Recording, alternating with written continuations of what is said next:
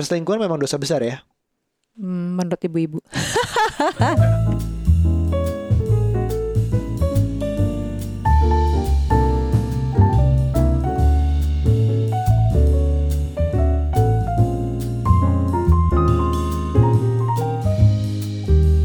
Halo Bapak. Hai Ibu. Yeah. Halo semuanya yang dengerin podcast kita. Hai teman-teman. Apa kabar? Baik, gimana Bab? Kita mau ngomongin apa nih episode ini? Ah, katanya ah, kita mau ngomongin apa ya keadaan sekitar? Apa ya istilahnya? apa yang terjadi di sekitar kita? Ah, Nggak kita di mau sekitar ngil- kita Ah, sih. enggak sekitar kita Di timeline juga kita, sih, di timeline kita. timeline. Ah, ah. jadi kita mau gosip, Bu. Gosip lah sekali-sekali. Gosip lah sekali-sekali ya. Tapi gosipnya yang harus ada gunanya buat kita dan Iya orang benar, lain benar, gitu. benar, benar. Jadi mungkin teman-teman kalau misalnya ada yang eh, lumayan intens di sosial media, di Instagram, pasti cukup familiar dengan berita akhir-akhir ini Mm-mm. tentang seorang eh, CEO yang konon eh, bermasalah di rumah tangganya dari pihak mantan istri klaim dia selingkuh dan dari pihak si dianya sendiri ini bilangnya tidak selingkuh. Familiar kah Anda? Iya, ke- kenapa ini kita jadi tahu, kenapa jadi concern ke kita? Nggak concern sih, maksudnya jadi perhatian kita. Uh, pertama karena beliau si yang dituduh, tertuduh selingkuh itu adalah Aha. CEO dari suatu akun sosial media yang cukup naik. Betul, yang hits Yang di cukup- kalangan kita Iya, ya. kita follow dan kita uh, kenal lah gitu. Iya, iya, iya, iya. Jadi sebenarnya bukan membahas perselingkuhannya, Nah. walaupun sebenarnya pengen banget gue tuh bahas perselingkuhan ini gitu Tapi ya. kan itu kan um, ya karena kita nggak punya detail jelasnya Ezin yang sebenarnya yang salah tuh siapa gitu. Jadi kayak daripada ke mana-mana ya biarkan uh, apa ya asas praduga tak bersalah Asik. Enggak, enggak. Tapi kalau misalnya kita pretelin satu persatu sih, Bab ya. Ini sebenarnya nih ya, Mm. si kasus ini yang diklaim oleh satu pihak ini dibilang adalah perselingkuhan gitu ya. Eh satu hal ini sendiri perselingkuhan tuh udah kayak dosa besar gitu loh, apalagi eh, di mata ini kebetulan yang dituduh adalah suaminya ya, berarti Iya. eh, dari sisi istri perselingkuhan itu tuh udah dosa besar gitu Iya, loh. Itu adalah salah satu dari dua dosa terbesar menurutku Satu apa? selingkuh Oh, sama KDRT. Oh, Oke. gitu ya. Itu tuh udah kayak do- dosa besar banget yang Mm-mm. sulit banget pasti dimaafkan. Bisa Iya, ya iya. kalau orangnya zen banget gitu ya. Iya, Tapi iya, kan kalau misalnya nggak zen gitu ya, kalangan ibu-ibu yang emosian pasti udah nggak bisa apa Iya. ya, nggak bisa memaafkan gitu. Karena stigmanya juga pertama kamu sebut dia suaminya ya karena stigmanya adalah yang suami selingkuh tuh lebih banyak daripada Bener. istri yang selingkuh. Ah, ah, walaupun ada juga ya istri selingkuh Ah, tuh. ah. Eh, enggak kita juga enggak kita eh, menurut Tante Rani apa marriage counselor yang kita pernah sebutin yang datang ke dia tuh justru lebih banyak perempuan yang selingkuh.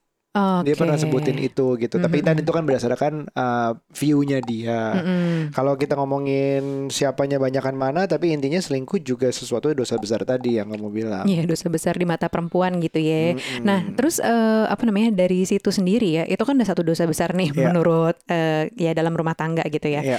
Yang kedua, ngeliat bahwa eh, sosok si suaminya ini mantan suami lah ya, itu tuh menjadi leader di sebuah akun atau platform yang sifatnya sangat dekat dengan para bapak-bapak dan Iya. para orang tua gitu loh. Walaupun kontennya nggak parenting ya, Iya. tapi kan menjadi icon dari istilahnya tuh kayak Bapak-bapak. paguyupan bapak-bapak gitu loh, Mm-mm. menjadi Jadi, icon gitu kan. Otomatis apa pun yang kayak kontennya dari dari sosial media itu seolah tuh Menggambarkan dia dia Ah, gitu ah, dan kan. timnya lah dia. Ah, Ah. dia dan timnya, walaupun pasti ada tim konten. Mm-mm. Nah, memang eh, setiap akun ya kayak Parent Talk gitu, kita berusaha membuat persona. Iya. Ya kan, persona eh, supaya mengenalkan siapa sih yang ada di balik akun tersebut. Kalau Parent. Talk sih gitu ya, Mm-mm. biar lebih dekat dengan para followersnya, biar Mm-mm. kita tuh nggak dikira admin biasa gitu, yang Mm-mm. shift-shiftan, yang nggak bertanggung jawab juga gitu loh Atas sama kontennya. atas konten-konten tersebut gitu. Nah, eh, nah akun ini tuh sebenarnya hampir serupa dengan Parent Talk gitu ya, di mana di dalamnya ada persona-persona ini, walaupun bukan persona nyata ya, dengan Iya. nama-nama bukan nama Palsu, asli kan nama palsu terus eh, ikonnya itu dalam bentuk boneka-boneka gitu lah bukan Iya, iya, asli iya. muka kayak parent talk ini Iya, iya. cuman eh, ya knowing that si mantan suami ini adalah CEO dan menjadi persona juga di akun Hmm. tersebut menurutku tuh udah kayak eh, apa ya aku, itu tuh mengajarkan aku buat hati-hati banget sih bahwa Iya. sedikit eh, kita bukan sedikit lah ya. Maksudnya ketika kita berada di posisi yang cukup dilihat orang yang cukup tinggi, yang punya tanggung jawab besar, yang punya impact besar,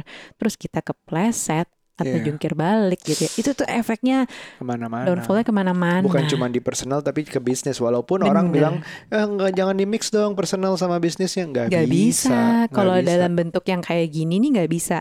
Even kayak parent talk ya, aku juga hati-hati dan cukup khawatir gitu. Adalah ketakutan aku semoga aku tuh nggak salah ngomong, semoga aku tidak menggambarkan hal-hal yang tidak se sesuai. Yang tidak se apa yang yang nggak sewa justru Apa ya? bagus dong sewajarnya yang sewajarnya aja gitu ya Iya. yang nggak aneh-aneh gitu loh karena gimana pun orang pasti akan lihat dan look up siapa sih yang ada di parent talk itu Bener. kebayang nggak aku lagi ngomongin soal parenting parenting terus sebenarnya aku tuh abusive Uh-uh. ke anak itu kan bahaya banget itu kayak Jadi- bertolak belakang gitu loh Jadi sebenarnya ini adalah resiko kita menuangkan segalanya di uh, publik Ya, sosial betul, media, betul, apalagi di di emphasize dengan semakin banyak followersnya gitu, Mm-mm. semakin banyak Mm-mm. uh, orang yang look up ke akun ini atau ke orang ini. Hmm. Kita share something tanpa followers saja itu udah ada resikonya sebenarnya. Sh- Share something personal ya, itu udah ada Mhm. resikonya. Apalagi resikonya lebih besar dari yang itu, dari yang uh, yang lebih banyak lagi followersnya.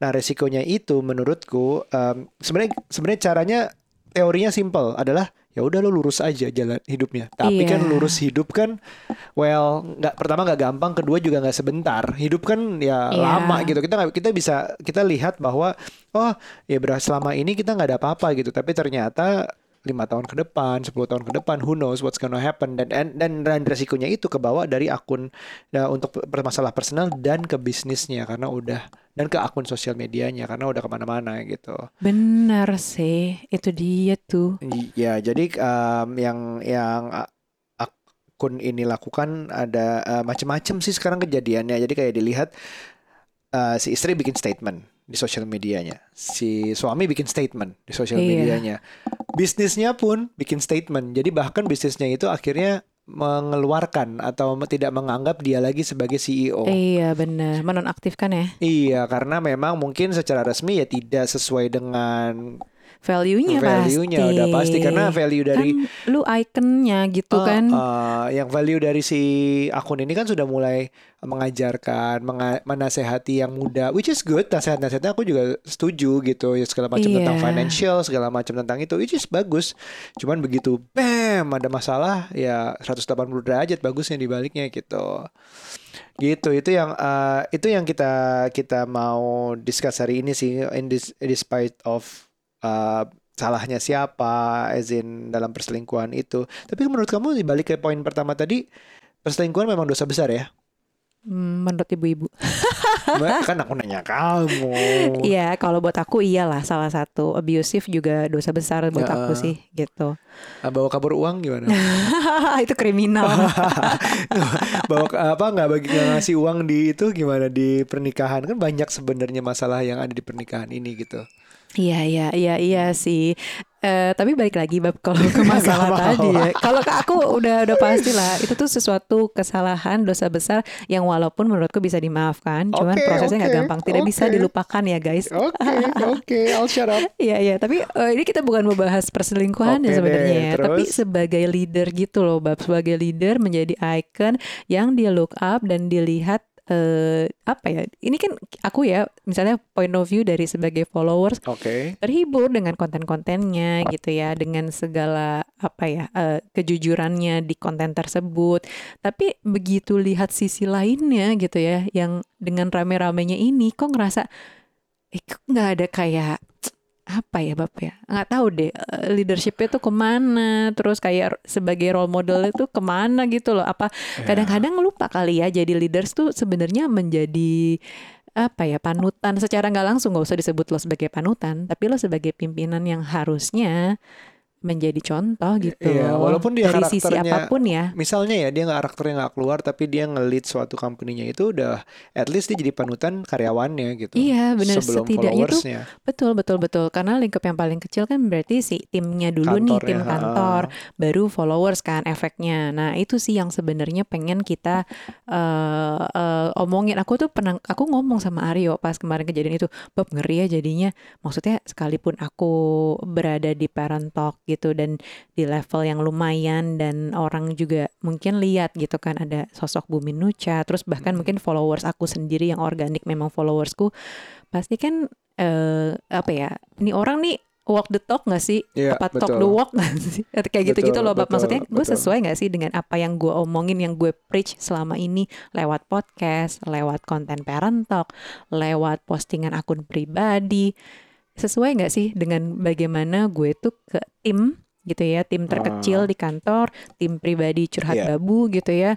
Sesuai nggak sih? Nah itu tuh gimana cara ngimbanginnya? Karena kadang orang memang keluar aja gitu sisi nggak bagusnya kan. Bukan berarti kita Hmm. jadi jaim gitu sama tim kita harus yang bagus-bagusnya nih. Wah ini bagusnya terus. Kan kadang ada dong gue emosi nih misalnya timku ada yang bikin kesalahan masa gua nggak marah ya mungkin aja nggak marah sih kalau emang zen Bener. banget tapi kan Hmm. ada nih kayak kemarin ada yang ngeselin gitu ya ya udah aku mencoba langsung cut gitu untuk That's why that's why CEO is the CEO or director or the top is the loneliest position gitu. bener sih bener Loneliest tuh dalam artian oke you get all the benefits misalnya gaji lah, power lah, apa segala macam. But di saat pertama make mistakes aja nggak ada ruang gitu. Tipis Mhm, banget ruang mhm. untuk make mistakes karena uh, taruhannya banyak, resikonya besar.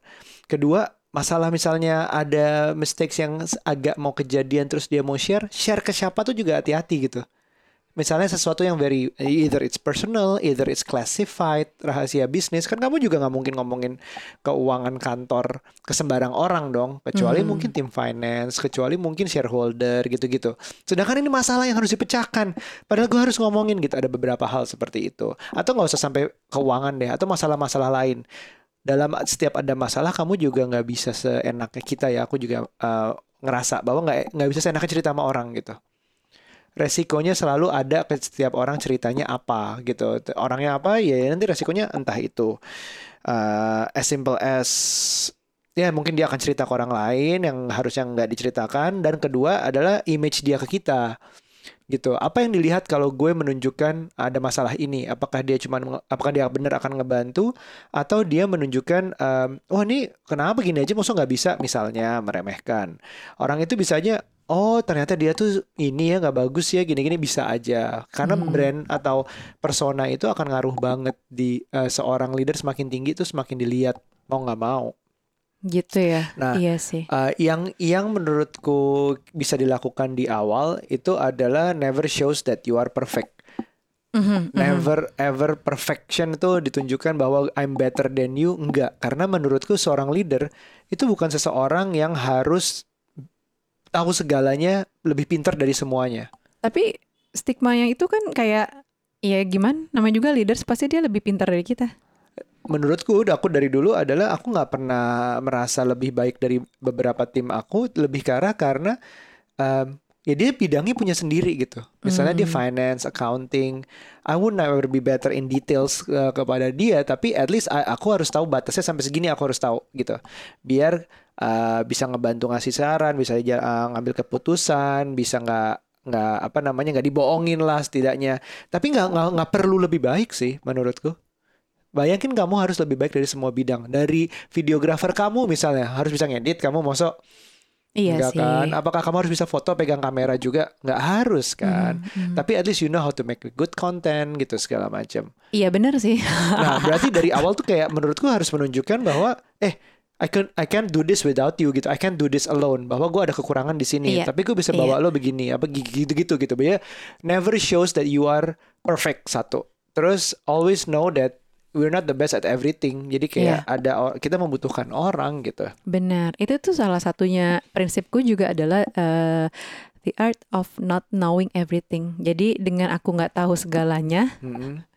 itu tuh justru bikin aku belajar sih. Eh, Iya, bukan benar. tapi bukan berarti ya kayak misalnya desain itu kan spesifik pekerjaan yang memang harus ada basicnya Skill, gitu ya, ada skill-skill tertentu. Aku nggak bisa kalau itu, cuman aku ngerti bagaimana desain ini secara visual harus terlihat appealing, Iya. terla- harus terlihat oke gitu ya. Itu tuh aku tahu, Kayak tapi kombinasi warna Iya, misalnya. tapi gimana cara prosesnya gue nggak ngerti.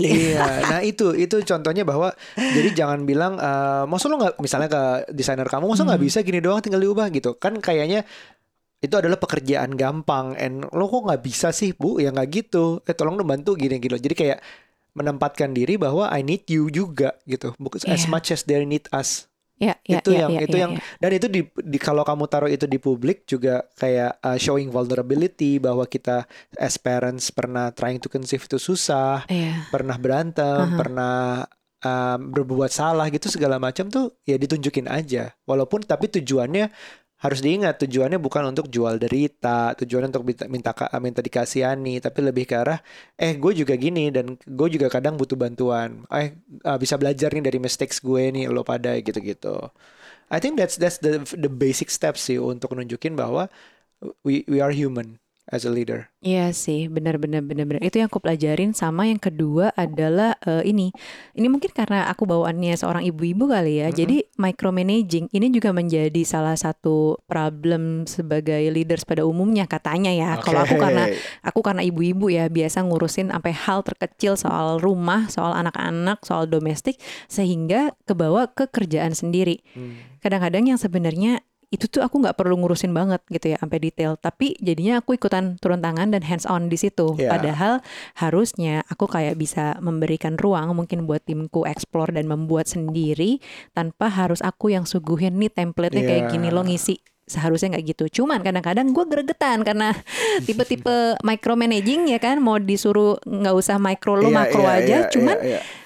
gatel gitu kalau misalnya nih sesuatu dari template dari dasar aja tuh nggak bisa dibuat gitu sama orang lain. Jadi kan kita gregetan ya pengen benerin bantuin. Masa lu nggak ngeliat sih ada typo di situ gitu? Hal-hal kayak gitu loh. Itu Iya, iya, masih iya. suka aku temukan soalnya. Kita tuh udah aku dan si partnerku Pak Amin juga eh, udah dong stop nih untuk rookie mistake kayak gini. Sekedar misalnya bikin konten terus typo. Sampai kita buat loh waktu itu kayak posternya gitu ditempel di kantor Mm-mm. buat proses gimana caranya sampai konten itu diposting.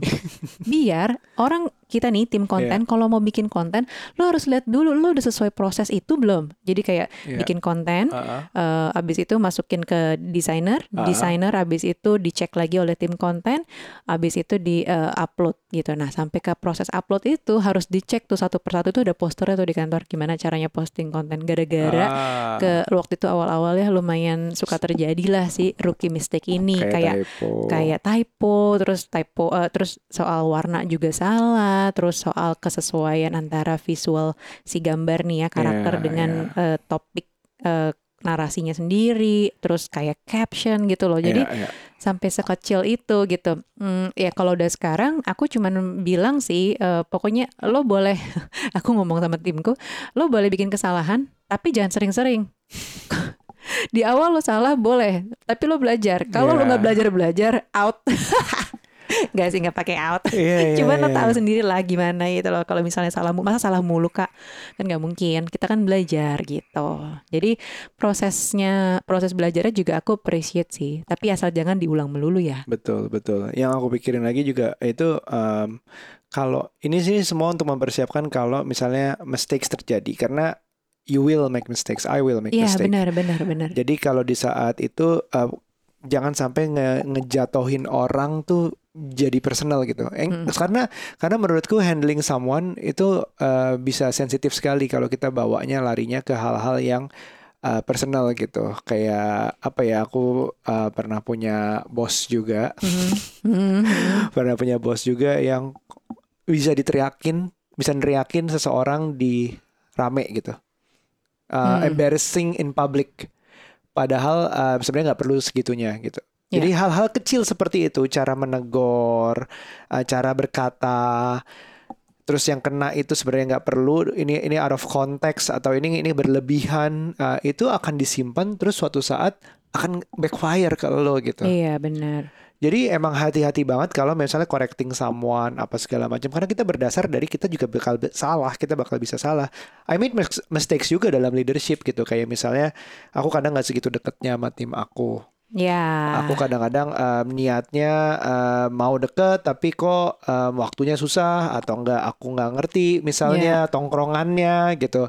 Atau misalnya em, emang nggak bisa aja deket aku lupa terus. Misalnya nginget ulang tahun tiba-tiba lupa. Nginget eh, harusnya datang ke acara keluarganya kawinan misalnya aku suka skip gitu-gitu. Jadi kayak I see. jadi kayak hal-hal kayak gitu I didn't take the extra steps. Jadi Iya, untuk deket bener. jadi susah. Aku tapi ngerti. terlalu deket juga bisa backfire sih Oh gitu ya. Iya, aku bilang sih Backfire kenapa? Bab? Jadi kamu? terlalu deket tuh bisa bisa dianggap terlalu sejajar gitu.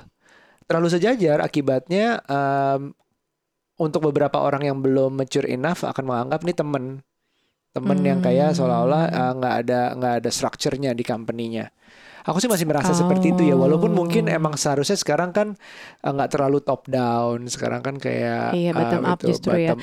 Eh, kalau kalau aku sendiri ngelihat kedekatan dengan tim gitu memang penting apalagi timnya kalau kecil ya kalau timnya gede aku bisa ngerti Susah, lah karena susah lu juga. mau deket sama Uh-uh. seribu misalnya lu udah perusahaan gede gitu ya seribu orang ratusan orang ya iyalah kak gimana gitu mau deket sama sekian banyak orang kalau kayak di Parento kan masih dikit nih bab Eh, Hmm. Iya. justru lebih apa ya lebih enak gitu tapi memang kerasa ada jarak juga kerasa gitu kan Eh, tapi aku expect sebenarnya mm, di luar persoalan kerja eh, gue tuh bisa jadi temen lo juga gitu loh Iya. buat kayak sekedar ngobrol biasa gitu ada sih beberapa yang juga deket gitu ya di luar jam Iya. kerja sama aku kayak kita cuman hangout gitu kan Iya. untuk ngopi atau Ah. kita lunch atau kita olahraga bareng tuh juga ada Iya. Eh, ya itu teman sekantor cuman ya memang nggak banyak karena mungkin ada kekhawatiran juga ntar gue dikira ngejilat nih gitu. takut ya Iya, mungkin aja iya. ya atau ngerasa kedua ah segan lah gitu sama eh, misalnya sama, sama Mbak Nucha gitu segan ya aku juga bisa ngerti sih karena aku juga dulu gitu nggak bisa deket sama atasanku Betul. Menurutku juga uh, it's an art juga sih. Nggak boleh terlalu jauh, nggak boleh terlalu dekat. ya Jadi tengah-tengah uh, ya pinter-pinternya seorang leader adalah membatasi bukan membatasi sih ya, mengetahui lah, sadar bahwa ini, oh ini udah terlalu deket nih, dia udah seenaknya aja. Maksud dia, eh, misalnya nih, maksud dia makan sama gue tiap hari, maksud dia ngarep eh, misalnya dibayarin atau kayak gimana gitu. Iya. Ya, itu kan juga terlalu deket gitu, nggak bisa. Nanti nanti ada kayak berpihak ke satu uh, karyawan atau tim daripada yang lain. Nah itu suatu art juga, ada harus ada tahu di mana tengah-tengahnya. Iya sih benar benar benar benar. Tapi malah kayak jadi nggak enak nggak sih? Ya aku yakin juga sih timku pasti punya tim sendiri. Eh maksudnya punya WhatsApp grup sendiri yang di luar kerjaan sama Iya, gue gitu kan. itu is itu normal. itu normal terjadi gitu eh, bersekutu dengan yang lain gitu ya. Eh, apa namanya? Tapi kan maksudnya secara impression juga aku nggak nggak pengen di apa ya ya persepsi orang kita nggak pernah tahu kita nggak bisa kontrol sih Betul. cuman persepsi tentang seorang eh, bad leaders yang kayak gitu-gitu loh yang aku juga nggak pengen di apa persif seperti itu gitu Hmm. jadi eh, aku berusaha untuk egaliter ke timku juga gitu ya walaupun eh, dan dan mereka tuh sebenarnya secara nggak usah ngobrol sama aku di WhatsApp grup soal kerjaan kayak japri-japri gitu juga aku bakal respon Iya, gitu iya, iya. selama emang jumlahnya belum banyak ya kalau sekarang kan jadi Iya, aku masih iya, bisa iya. handle eh, kerjaan satu persatu gitu atau ada hal-hal lain gitu justru aku lebih seneng ya gitu hal-hal di luar kerjaan sih kayak ya ada yang ada yang memang eh, apa secara secara genuine tuh deket ke aku gitu ya Hmm. tanpa harus dilihat tadi yang kayak wah menjulat banget nih atau secara apa pun karena memang secara kerjaan secara profesional aku lihat juga Perform. oke perform terus Hmm. sebagai temen ya oke lah gitu Iya, iya, iya, kan iya. aku juga butuh gitu ya berteman dengan timku Iya, bukan betul. cuman di sisi kerjaan makanya kenapa aku pengen jam, ja- apa ya di luar jam-jam kerja kita tuh ya tapi pandemi sih ada hangout bareng Iya, gitu ya ngopi, kayak happy makan. hour ngopi makan sayangnya sekarang pandemi ya nggak bisa Iya. ngapa-ngapain lagi gitu paling Betul. ada beberapa sama timku tuh kita kirim-kiriman konten Instagram lah yang menurut kita lucu justru yang bukan kerjaan loh Iya, iya di luar Berentok. di oke. luar Ah, gitu. Jadi itu tuh menurut aku appreciate hal-hal seperti itu. Jadi mungkin karena aku juga perempuan ya. Mm-mm. eh, kalau cowok mungkin nggak tahu deh ada tendensi kaku gitu mungkin ya ke timnya. Aku nggak tahu sih. Gimana sih Hmm. kalau cowok tuh? Iya nggak tahu ya. Dari, dari dulu sih aku eh ya mungkin zamannya masih kantoran yang di airport gitu. Mhm. em, emang aku berusaha selalu makan siang tuh bareng sama mereka. Lagian juga di airport ada Nggak ada pilihan ya. Nggak banyak pilihan kan ada Kak? siapa gitu gak ada mall mana gitu zaman dulu juga tapi ya berusaha seperti itu kadang-kadang sendiri kadang-kadang sama satu orang kadang-kadang sama semuanya kadang-kadang satu divisi Uh, berusaha seperti itu sih Mhm. jadi kayak kayak uh, karena timnya juga kecil waktu itu jadi kita bisa merayakan ulang tahun beli kue segala macam tiup lilin di, di kantor gitu-gitu tuh masih bisa banget karena jamnya jam kantoran banget lah masih 9 to 5 segala macam Mhm. And it was fun, it was fun sampai dalam um, sampai kalau kadang terlalu deket itu bisa jadi ngerasa bahwa uh, um, wait uh, ini gue menilai dia berdasarkan kedekatan gue Mhm. atau berdasarkan performance secara benernya gitu. Ya. Makanya penting put system in place sih sebenarnya. Mungkin dulu aku nggak sehebat itu bikin sistem. Iya. Tapi kan sekarang kan banyak yang bisa di-adopt dari mana pun, bukan udah berubah dari KPI ke Hmm, OKR lah segala hmm, macam.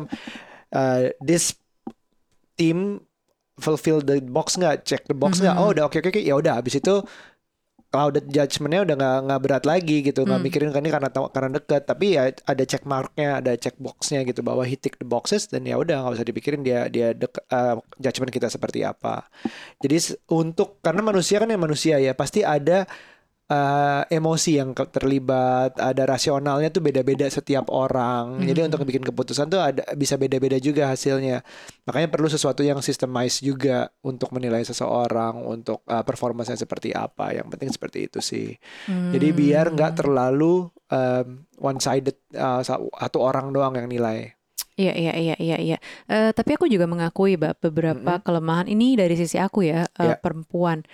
Eh, aku tuh nggak enakan. Jadi eh, mungkin bisa jadi kurang tegas di perceive sama Iya. orang sama timku karena aku nggak enakan gitu kalau ada nego sesuatu eh, mungkin jadi kayak lebih muter-muter eh, terus kayak bikin keputusan-keputusan mungkin nggak terlalu straight to the point gitu Hmm. tapi sekarang sih aku lagi belajar untuk tegaan Tapi um, lead- leaders Aduh. leaders um, laki perempuan punya strength and weak- weakness sendiri-sendiri sih. gitu ya Uh, menurutku, um, tapi ini bukan generalisir ya, tapi yang aku dapat dari pengalaman sih, um, justru perempuan tuh bisa lebih attention to detail, ya iya bisa benar lebih caring, iya um, bisa lebih apa namanya, um, insting kadang-kadang suka lebih bener daripada laki-laki kalau aku ngeliat. Iya benar sih. Uh, mungkin di batasannya lebih ke arah eh, perempuan working hoursnya di mana dia nanti harus punya anak, harus menyusui kayak gitu. Kayak gitu ada waktunya di mana dia cutinya lebih lama.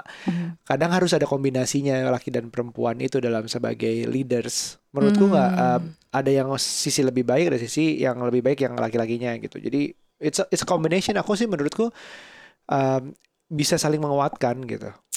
Iya iya, Leader- iya. Punya leaders laki-laki, punya leaders perempuan. Iya sih. Iya ya benar-benar kayak gitu. Eh, makanya di Parent Talk nih ada dua cewek cowok. Pak Min, biasanya kita bagi tugas ya sama Pak Min. Memang Pak Min nggak terlalu hands on untuk operasional gitu ya day to day eh, basisnya di Parent Talk lebih ke aku.